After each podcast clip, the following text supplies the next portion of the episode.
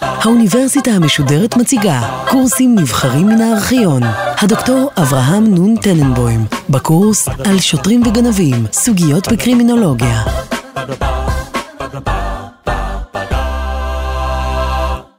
כדי להבין את החידוש שבעברות צווארון לבן, צריך להכיר את הרקע המדעי הקודם. התפיסה הקרימינולוגית השלטת הייתה שעבריינות היא תופעה של מאגרים, אנשים בעייתיים בנפשם ובגופם, בני המעמד הנמוך וכן הלאה. זו גם הייתה הסיבה שכל כך הרבה תיאוריות ביולוגיות סגסגו בעבר. התיאוריות האלה סברו שעבריינים הם במידת מה נחותים מהלא עבריינים. באקלים מחשבתי שכזה, התפיסה שעבריינות יכולה להיות משהו שיעשה על ידי אנשים מכובדים, כלל לא נתפסה.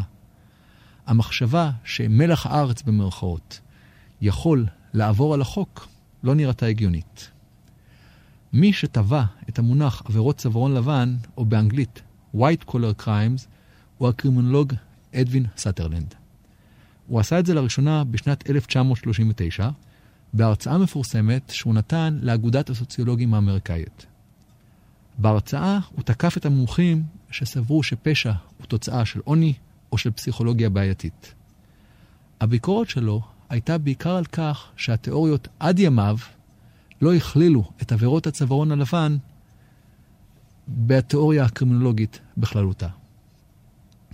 אגב, הביטוי צווארון לבן נובע ממבנה החולצות דאז. באותה תקופה לא היה קל לחבש כמו היום, ולכן את הצווארונים ואת דשי השרבול היה אפשר להוריד ולהחליף באופן עצמאי. לאנשי המעמד הגבוה היו חולצות לבנות, לכל הפחות היו להם צווארונים לבנים, מכאן השתרש הביטוי עד ימינו אנו. ההגדרה של עבריינות הצווארון הלבן היא קשה. היא נתונה במחלוקת עד היום הזה ממש. סאטרלנד הגדיר עבירת צווארון לבן, ציטוט, עבירה שנעשית על ידי אדם מכובד, בעל מעמד חברתי גבוה, תוך כדי עיסוקו. הדגש היה לכן על שתי נקודות. ראשית, מעמדו החברתי הגבוה של העבריין, ושנית, העבירה היא חלק מעיסוקו המכובד. ניתן דוגמה, מנהל חברה גדולה שנאשם ברצח אשתו, או עורך דין שנאשם בגניבה מהסופרמרקט, אינם עברייני צווארון לבן. לא מספיק שהעבריין הוא מכובד, צריך שהעבירה תעשה תוך כדי עיסוקו המכובד. במשך השנים היו מחלוקות לגבי ההגדרה, בעיקר בגלל שיש פה ערבוב של תכונות בין תכונות העבריין לבין תכונות העבירה. היו כאלה שרצו לקבוע הגדרה שמבוססת על סעיפי החוק בלבד. ה-אף בי איי למשל נתן הגדרה מרחיבה, ציטוט, עבירות צווארון לבן הן עבירות לא אלימות שנעשות תוך כדי הפרה של אמון. התובע הכללי בארצות הברית נתן הגדרה קצת שונה, עבירת צווארון לבן היא כל פעולה לא חוקית שמשתמשת ברמאות ולא באיום פיזי כדי להשיג כסף, רכוש או טובת הנאה. הסיבה העיקרית להרחבת ההגדרות היא טכנית. קשה למדוד את העבירות של העשירים והחזקים. לא ברור בכלל מי הוא עשיר ומי הוא חזק. אבל אם מדובר על עבירות על סעיפי חוק ספציפיים, קל למדוד זאת. הבעיה היא שההגדרה הרחבה כוללת בתוכה כל מיני עבריינים קטנים. כאלה שהם בוודאי לא עשירים וחזקים.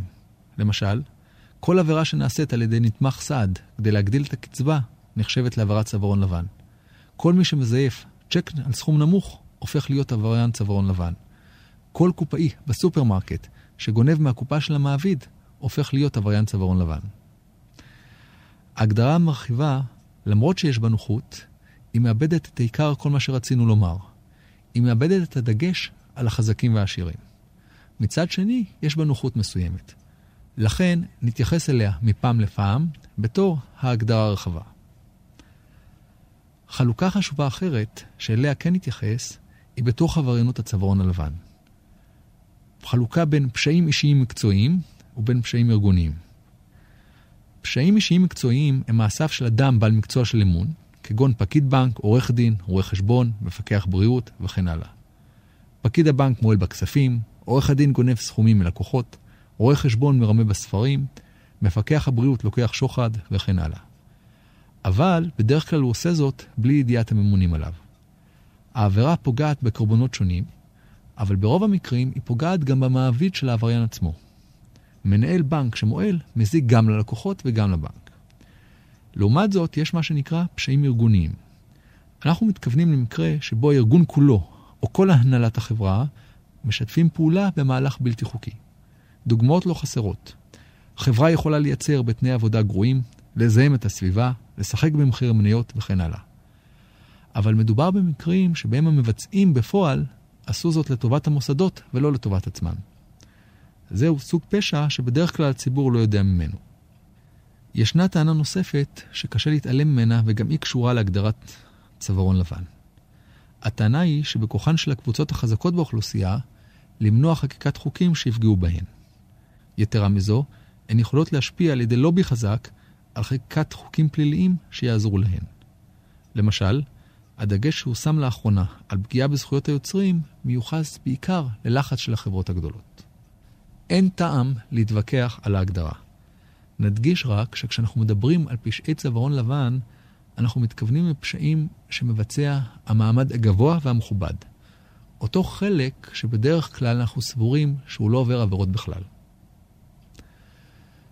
השאלה השנייה שנתייחס אליה היא המחיר של עבירות הצווארון הלבן. ככלל, אין ספק שעבירות צווארון לבן הן יקרות להחריד. לדעת רוב החוקרים הן גורמות נזק כלכלי גדול הרבה יותר מכל העבירות הפליליות האחרות גם יחד. אבל צריך להדגיש שאין מספרים מדויקים. בשנת אלף תשע מאות שמונים וחמש נטען שהנזקים השנתיים הם מאתיים מיליארד דולר. במחירי אלף תשע מאות שמונים וחמש כמובן. אבל מה שברור הוא שבמקרים שנתפסו, הנזקים המוכחים הם עצומים, לפעמים מעבר לכל דמיון. כדי לתת דוגמה, ננתח שערורייה מפורסמת אחת בארצות הברית, שנקראה Saving and Loans, או בעברית חיסכון והלוואה.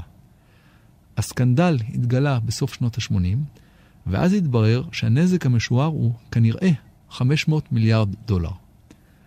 הסכום הוא כה גדול שקשה לתפוס אותו בהתחלה. ההשערה היא שכ-שבעים עד שמונים אחוז מנזק זה נובע מפעולות פליליות. השאלה היא, איך ייתכן שהפסדים ונזקים יגיעו לכאלו סכומים מבלי שמישהו ישים לב לכך? ואנחנו נסביר בקצרה את מה שאירע. בארצות הברית היו קיימים מעין מוסדות בנקאים שתפקידם היה מוגדר, לתת משכנתאות לאנשים שמעוניינים לקנות בתים פרטיים. הוותו לא. הלוואה למשכנתה היא הלוואה לא מסוכנת יחסית, משום שהבית מהווה בטוחה להלוואה. אבל המוסד לא יכול להציע ריבית גבוהה מדי, משום שהרווחים הם רק על ההלוואות למשכנתאות. יתרה מזו, על מנת לעודד אנשים לקנות בתים פרטיים, ממשלת ארצות הברית הייתה ערבה לכספים שהושקעו במוסדות הללו. בגלל הערבות הממשלתית וההשקעות המוגבלות, המוסדות הללו נחשבו לסולידים וללא סיכון. בשנות ה-שמונים בארצות הברית שלטה גישת השוק החופשי. העיקרון היה אי-התערבות ממשלתית. הממשלה הפדרלית הגמישה את הכללים ואפשרה למוסדות הלוואה וחיסכון להשקיע גם בפרויקטים נוספים, בעיקר פרויקטים של נדל"ן, פיתוח עירוני וכו'. עוד שינוי היה, בנקים כידוע הם מוסדות שמרניים. יש תנאים לא קלים למי שרוצה להיות בעלים של בנק. אבל במקרה הזה התנאים הוגמשו, ובאופן מעשי כמעט כל אחד יכל להיות בעלים של מוסד להלוואה וחיסכון. יתרה מזו, המוסדות הללו קיבלו אישור לגייס משקיעים מכל מרחבי ארצות הברית ולהתחרות עם בנקים רגילים. חלקם התחילו להציע ריביות מעל ומעבר להיגיון. המשקיעים באו כמובן בהמוניהם. בין השאר, משום שממשלת ארצות הברית הייתה ערבה לכסף והמשקיע לא יכל להפסיד בשום אופן. היקף התופעה עדיין לא ברור עד היום. בין השאר, משום שרק אחרי שנים צצות הלוואות שאף אחד לא יכול לפרוע. ההנחה היא אבל שקרוב ל-אלף ושבע מאות מוסדות מסוג זה עומדים לפני קריסה. הבדיקה העלתה שבדרך כלל הם הסתבכו בהתנהגות פלילית משלושה סוגים, לפעמים כל הסוגים ביחד. ההתנהגות הפלילית הראשונה הייתה נתינת הלוואות לפרויקטים מפוקפקים, בניגוד לכל התקנות ולכל החוקים. לפעמים המנהלים גם קיבלו שוחד וטובות הנאה כדי לאשר את ההלוואות. ההתנהגות השנייה הייתה פשוט שדידת הקופה. המנהלים והאחראים השתמשו בכספי הבנקים לתועלת אישית. הם מימנו נסיעות לחול, קנו מכוניות מפוארות, מטוסים פרטיים, שכרו דירות וכן הלאה. הכל על חשבון הציבור. ההתנהגות השלישית הייתה רמאות מכוונת וברורה. בדרך כלל היא גם זו שעלתה את הסכומים הגדולים ביותר. כמה קושרים היו מתאגדים יחד. אחד מהם היה קונה קרקע במחיר זול, ואחר כך מוכר אותה במחיר מופקע למוסד הלוואה וחיסכון, או לוקח משכנתה לא ריאלית. ברווח כולם התחלקו. דוגמאות לכך לא חסרות. במקרה אחד קנה מישהו קרקע ב-שבע מאות אלף דולר באופן אישי. אחר כך הוא השתלט על מוסד הלוואה וחיסכון, ומכר למוסד את הקרקע ב-חמישים וחמישה מיליון דולר. את העודף הוא שלשל כמובן לכיסו. לפעמים התאגדו שני מוסדות כאלה והלוו במרכאות אחד לשני סכומים גדולים, כשהיה ברור לשני הצדדים שאין כל אפשרות להחזיר. בספרים אבל נרשם שישנה הלוואה, ולא ניתן היה בקלות לגלות את המרמה. כדי להדגים את עוצמת הנזק, כדאי אולי להשוות לנזק מעבירות של פשיעה רגילה. הנזק המוערך מכלל עבירות הפריצה בארצות הברית הוא בין שבעה מיליארד וחצי ל-תשעה מיליארד דולר לשנה. במקרה שלפנינו מדובר על חמש מאות מיליארד דולר. דהיינו, הנזק שנגרם לציבור הוא כמו הנזק שנגרם מכל הפריצות גם יחד, בכל ארצות הברית, ב-חמישים וחמש השנה האחרונות. וזוהי רק פרשה מפורסמת אחת. חישובים דומים ניתן לעשות גם בישראל, ולא רק בארצות הברית. ניקח לדוגמה את הפרשה המכונה פרשת הבנקאים. מדובר על תופעה בה הבנקים ויסטו את מניותיהם, ושמרו על ערך גבוה ולא ריאלי של המניות. הפרשה התפוצצה בשנת אלף תשע מאות שמונים ושלוש, כאשר רבים ביקשו למכור את המניות ולא היו קונים. בסופו של דבר נסגרה הבורסה, ומדינת ישראל לקחה לעצמה את האחריות הפיננסית. בין הנפגעים היו אנשים קשי יום, שאיבדו את פרי המלם של עשרות שנים. הנזק שנגרם עקב פעולות אלו גדול פי שניים מהנזק שנגרם עקב גניבת כלי רכב בישראל בכל אחת עשרה השנים האחרונות גם יחד. החישוב הכספי פשוט. על פי פסק הדין בערעור, נאמד הנזק בכ-שבעה מיליארד דולר. על פי נתוני משטרת ישראל, ב-אחת עשרה השנים האחרונות, שבין אלף תשע מאות תשעים ל-אלפיים, נגנבו כ-שלוש מאות עשרים וחמש אלף מכוניות. בהנחה שערך מכונית נגנבת הוא כ-עשרת אלפים דולר, הרי סך הנזקים מתקרב ל-שלוש וחצי מיליארד דולר. מדובר בחשבון גס, אולם התמונה הכללית ברורה. הנזקים מעבירות הצווארון הלבן הם עצומים. אבל הנזקים הם לא רק כספיים. יכול מישהו לטעון בטעות שהנזקים של פשעי צווארון לבן הם כספיים בלבד. פשעים חמורים רגילים פוגעים בגוף ובנפש, ולכן היחס הקשה עליהם. עבירות אלימות כגון רצח, תקיפה ואונס פוגעות בגופו של הקורבן, ומכאן חומרתן. אבל גם עובדה זו לא נכונה. הטענה היא שפשעי הצווארון הלבן גורמים גם נזק אלים. דהיינו, עבירות הצווארון הלבן פוגעות בגופם ובחייהם של הרבה יותר אנשים מאשר הפשעים הרגילים. ניקח לדוגמה את תעשיית האזבסט. כבר מימי הרומאים ידוע שהאזבסט גורם נזקים כבדים למי שנמצא בקרבתו. מחקרים בעבר הראו שחשיפה לאזבסט מגדילה בהרבה את הסיכוי לסרטן ריאות. לפי מספר דעות, חשיפה לאזבסט תגרום בארצות הברית כ-מאה אלף מיטות מסרטן ריאות, שלושים וחמישה אלף מקרי מוות מסוגים אחרים של סרטן, ועוד שלושים וחמישה אלף מיטות מסיבוכים הקשורים לאזבסט. כמובן, לא הזכרנו את מקרי המחלה הרבים שלא מסתיימים במוות, אלא בסבל בלבד. הסתבר גם שחלק מהמחקרים היו ידועים לחברות, אבל הם הסתירו אותם. הרופאים של החברות לא הסבירו לעובדים את הסכנות, ולפעמים אפילו היו מחקרים מטעם. דהיינו, מחקרים שכל מטרתם הייתה להוכיח שהאזבסט לא מזיק, למרות שכולם ידעו שהוא מזיק. למרות כל אלה ולמרות כל הידע, עד היום לא ידוע אפילו על אדם אחד שהוא שם בעבירות שקשורות לאזבסט. האמת היא שרוב הציבור אפילו לא מודע לסכנה. דוגמת האזבסט היא רק דוגמה אחת. ישנן הרבה מאוד תאונות במקומות העבודה שנובעות מהפרות בולטות של חוקים. הנזקים עצומים. צריך לזכור שנזק פיזי הוא הרבה יותר יקר מכל נזק לרכוש. למרות זאת, רוב הציבור אפילו לא מודע לכך. יתרה מזאת, המספרים לא מופיעים בשום סטטיסטיקה רשמית. ישנו מחקר של חוקר אמריקאי בשם ריימן, שמתייחס למספר מקרי הרצח בארצות הברית. ריימן הציג את הסטטיסטיקה הרשמית של מספר הנרצחים. המספר המקובל הוא לערך עשרים אלף איש לשנה. אבל ריימן טען שהמספרים לא נכונים. המספר היה צריך להיות עשרים אלף מקרי רצח מקובלים, ועוד כ-חמישים אלף מקרי רצח של עובדים. זאת אומרת, עובדים שמתים בגלל מחלות ותנאים מסוכנים במקומות העבודה.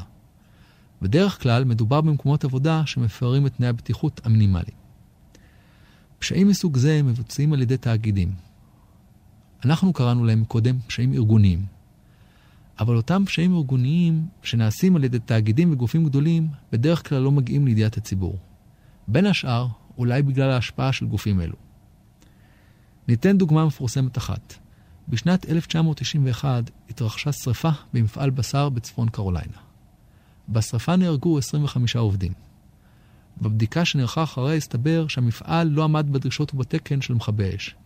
אבל יתרה מזו, היו דלתות לשעת חירום. אלא שההנהלה ביקשה למנוע גנבות על ידי העובדים, והדלתות היו נעולות בשעת השריפה. מה דינה של הנהלה כזאת? האם אי אפשר להאשים גם אותה ברצח? האם אין זו עבירת אלימות? אגב, במקרה הזה דעת הקהל כעסה מאוד על בעל המפעל, הוא הורשע בעבירות של הריגה ונידון למאסר של תשע עשרה שנה. המסקנה מכל מה שהצגנו עד עתה היא שעבירות הצווארון הלבן הן מאוד נפוצות. יש רבים שטוענים שהן נפוצות הרבה יותר מאשר פשעים רגילים, או מה שאנחנו קוראים לו פשעים. אגב, בארצות הברית גם השתמטות ממס הכנסה נחשבת כפשע צווארון לבן. אם נחשב גם פשעים כאלה בישראל, אז בוודאי ובוודאי שעבירות צווארון לבן הן נפוצות ביותר. עד עכשיו דיברנו על עבירות צווארון לבן בכללותם. נשאלת השאלה, מהן הסיבות לעבירות מסוג זה? אחד המחקרים המעניינים ביותר הוא מחקרו של דונלד קרייסי על מועלים. המחקר שיצא בצורת ספר Other People Money, או בעברית כסף של אנשים אחרים.